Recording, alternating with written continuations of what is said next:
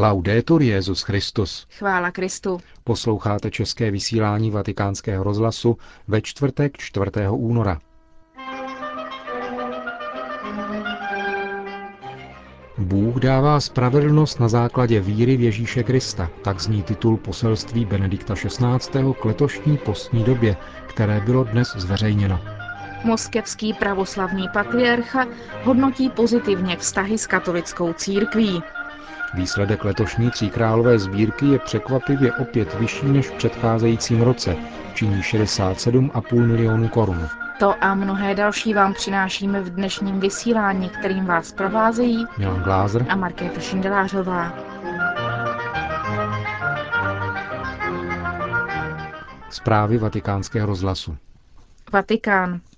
Ve Vatikánu bylo dnes zveřejněno poselství svatého otce Benedikta XVI. k postní době. Má název Bůh dává spravedlnost na základě víry v Ježíše Krista a odkazuje na text třetí kapitoly listu svatého apoštola Pavla Římanům. Text listu je rozdělen do čtyř částí. V první se papež věnuje významu slova spravedlnost, které v běžném užívání znamená dát každému, co mu náleží. Upozorňuje však na to, že tato definice neříká, co znamená ono, co mu náleží. To, co je pro člověka zásadní, nelze zajistit právně. Aby každý mohl žít život v plnosti, potřebuje něco hlubšího, více osobního, co lze získat pouze jako dar.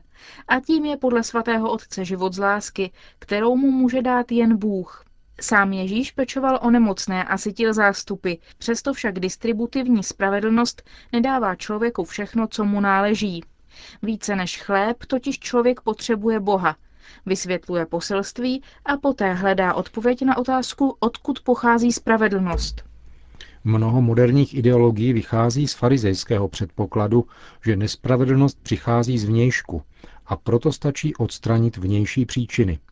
Tento způsob myšlení, jak nás upozorňuje Ježíš, je naivní a krátkozraký. Nespravedlnost, důsledek zla, nemá výlučně vnější příčiny. Její původ je v lidském srdci, kde člověk nalézá základ tajemné účasti na zlu. Ve třetí části se poselství věnuje objasnění termínů spravedlnost a hebrejského cedáka. Cedáka na jedné straně znamená úplné přijetí vůle Boha Izraele a na druhé straně spravedlnost vůči bližnímu. Tyto dva významy jsou mezi sebou propojeny, protože dát chudému znamená pro Izraelitu pouze oplatit to, co pro něj udělal Bůh, který má soucit s bídou svého lidu. Pro konání spravedlnosti je nezbytné opustit sen o soběstačnosti, o onom hlubokém soustředění na sebe, které plodí nespravedlnost. Je třeba osvobodit srdce, čehož litera zákona není sama schopna. Čtvrtá a nejdelší část poselství k postní době pak odpovídá na otázku, zda existuje nějaká naděje na spravedlnost. Na lidskou touhu po spravedlnosti plně odpovídá hlásání radostné zvěsti, jak to zdůrazňuje svatý Pavel v listu Římanům. V nynější době se stalo zřejmým, že Bůh dává spravedlnost nezávisle na zákonu, na základě víry v Ježíše Krista. A to všem, kdo věří. Rozdílu není. Kristova spravedlnost pochází z toho, že člověk není od tíže svých vin osvobozen osobními oběťmi, nýbrž lásky plným gestem Boha, který jde až tak daleko, že zakusí prokletí vyhrazené člověku, aby mu dal požehnání vyhrazené Bohu. Boží spravedlnost se tím, že spravedlivý umírá za vyníka, projevuje jako hluboce odlišná od lidské. Tváří v tvář spravedlnosti kříže se člověk může bouřit, protože představuje lidskou nesoběstačnost, jeho závislost na někom jiném, aby mohl být plně sám sebou.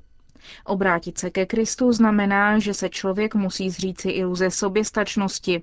Toto osvobození se a darování se se pak zvláštním způsobem uskutečňuje ve svátostech smíření a eucharistie. Na základě této zkušenosti je křesťan vybízen, aby se zapojil do utváření spravedlivých společností, kde všichni dostávají to, co je nezbytné k životu podle lidské důstojnosti a kde je spravedlnost oživována láskou. Vyzývá poselství Benedikta XVI. k postní době, které bylo dnes dopoledne zveřejněno ve Vatikánu. Na tiskové konferenci papežovo poselství představili kardinál Paul Josef Cordes, předseda papežské rady Cor Unum, emeritní předseda Evropského parlamentu profesor Hans Gerd Pöttering a sekretář rady Monsignor Gian Pietro Daltozo. Moskva. Během uplynulého roku byly zaznamenány v dialogu Ruské pravoslavné církve a římskokatolické církve pozitivní tendence, konstatoval patriarcha Moskvy a celé Rusy Kiril v úterý na zasedání pravoslavné biskupské konference. Ta se sešla v Moskvě také proto, aby oslavila první výročí Kirilovy intronizace.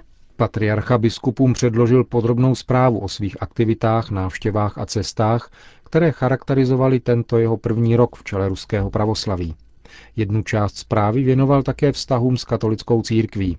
Na toto téma patriarcha Kiril prohlásil, že společné aktivity a četná setkání s představiteli katolické církve potvrdili, že naše názory na mnoho otázek týkajících se křesťanů v moderním světě se zhodují.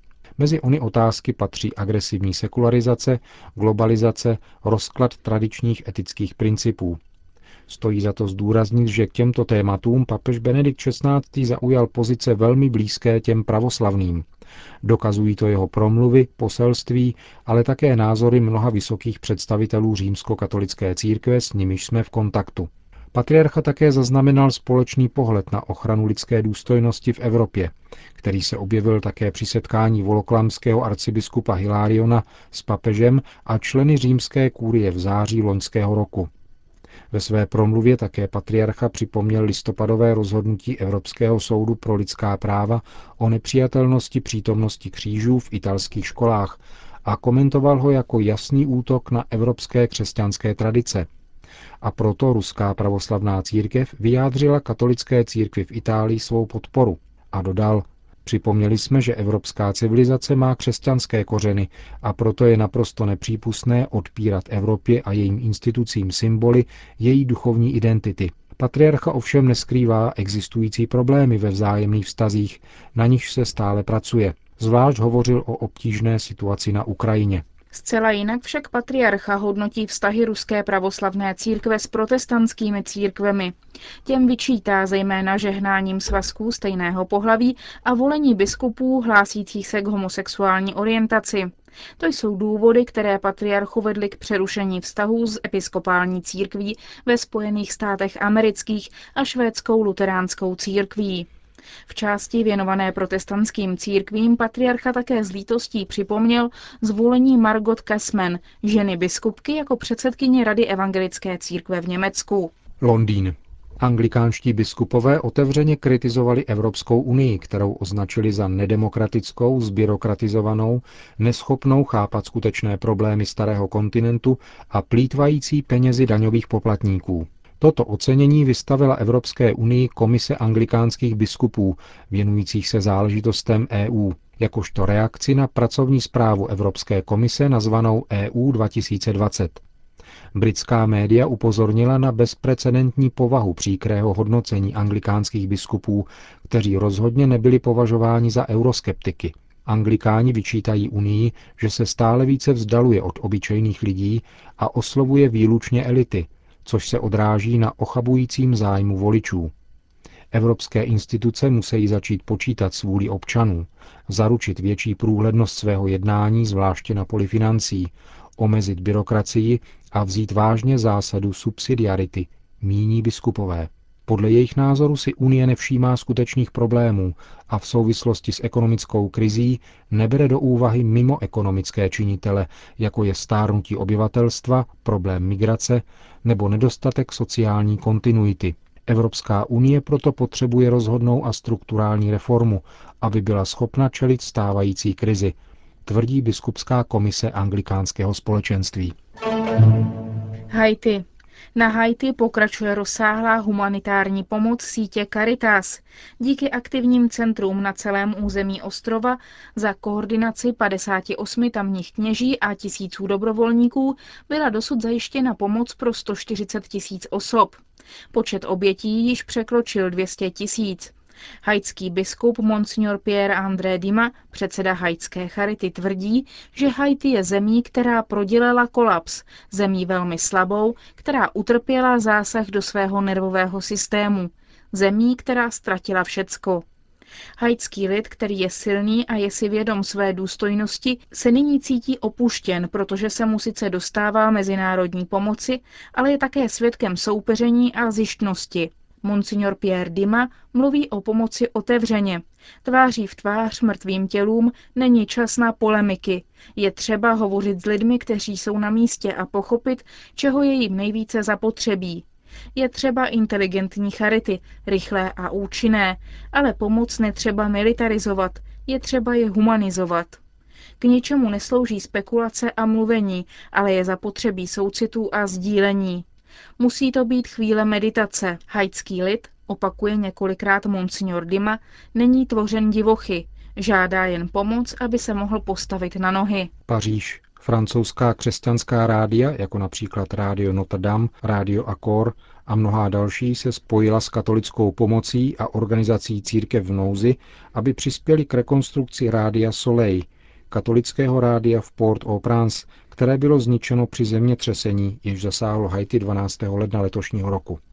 Rádio Soleil vzniklo se souhlasem Haitské biskupské konference v roce 1978 pod vedením otce Desino Dajana a vysílalo jak na místní frekvenci, tak prostřednictvím internetu. Ve světle písma svatého a magistéria církve chce Rádio Soleil působit ve světě sdělovacích prostředků a v nové mediální kultuře nabízet křesťanský pohled. Definuje se haitská stanice na svých internetových stránkách. Přispět na obnovu haitského katolického rádia lze prostřednictvím internetových stránek francouzské charity. Ghana. Kardinál Turkson, předseda papežské rady Justícia et Pax, se během návštěvy v Ghaně vyslovil k problému africké emigrace a vyzval své rodáky, aby se vraceli zpět do vlasti. Kardinál Petr Apiach Turkson, který rovněž pochází z Ghany, dokonale rozumí situaci v této zemi, která trpí, podobně jako ostatní africké státy, odlivem vzdělanců a proto apeloval na ty, kteří v Evropě dosáhli vzdělání, aby se vraceli domů a spláceli tak dluh vůči společnosti. Podle jeho mínění je to nejlepší cesta k tomu, aby Afrika dosáhla hospodářsko-sociálního rozvoje. Je proto třeba vytvářet pracovní příležitosti a perspektivy pro mládež, aby se odchod z Afriky stal méně přitažlivým, poznamenal kardinál Turkson. 61-letý kardinál před dvěma týdny přejal funkci předsedy zmíněné papežské rady a jak při té příležitosti řekl, doufá, že tam vnese africké cítění solidarity. Praha.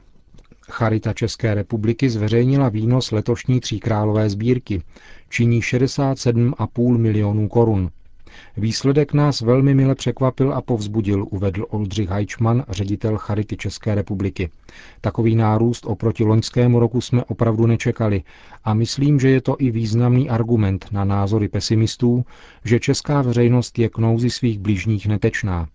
Pro srovnání celkový výnos loňské tříkrálové sbírky činil 64,2 milionů korun.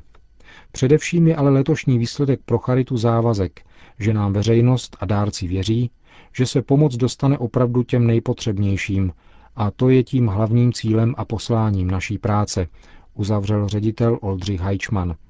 Výtěžek tříkrálové sbírky je určen především na pomoc nemocným, handicapovaným seniorům, matkám s dětmi v tísni a dalším jinak sociálně znevýhodněným skupinám, a to zejména v regionech, kde se sbírka koná. Přibližně desetina výnosu sbírky je určena na humanitární a rozvojovou pomoc do zahraničí. Právě v souvislosti s pomocí určenou do zahraničí souvisí výsledky další sbírky, kterou Charita České republiky vyhlásila na pomoc Haiti.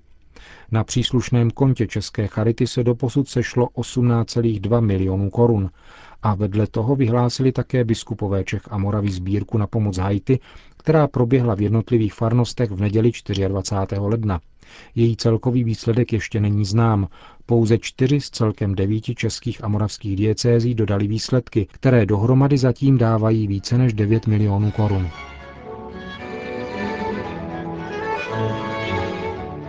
Končíme české vysílání vatikánského rozhlasu. Chvála Kristu. Laudetur Jezus Christus.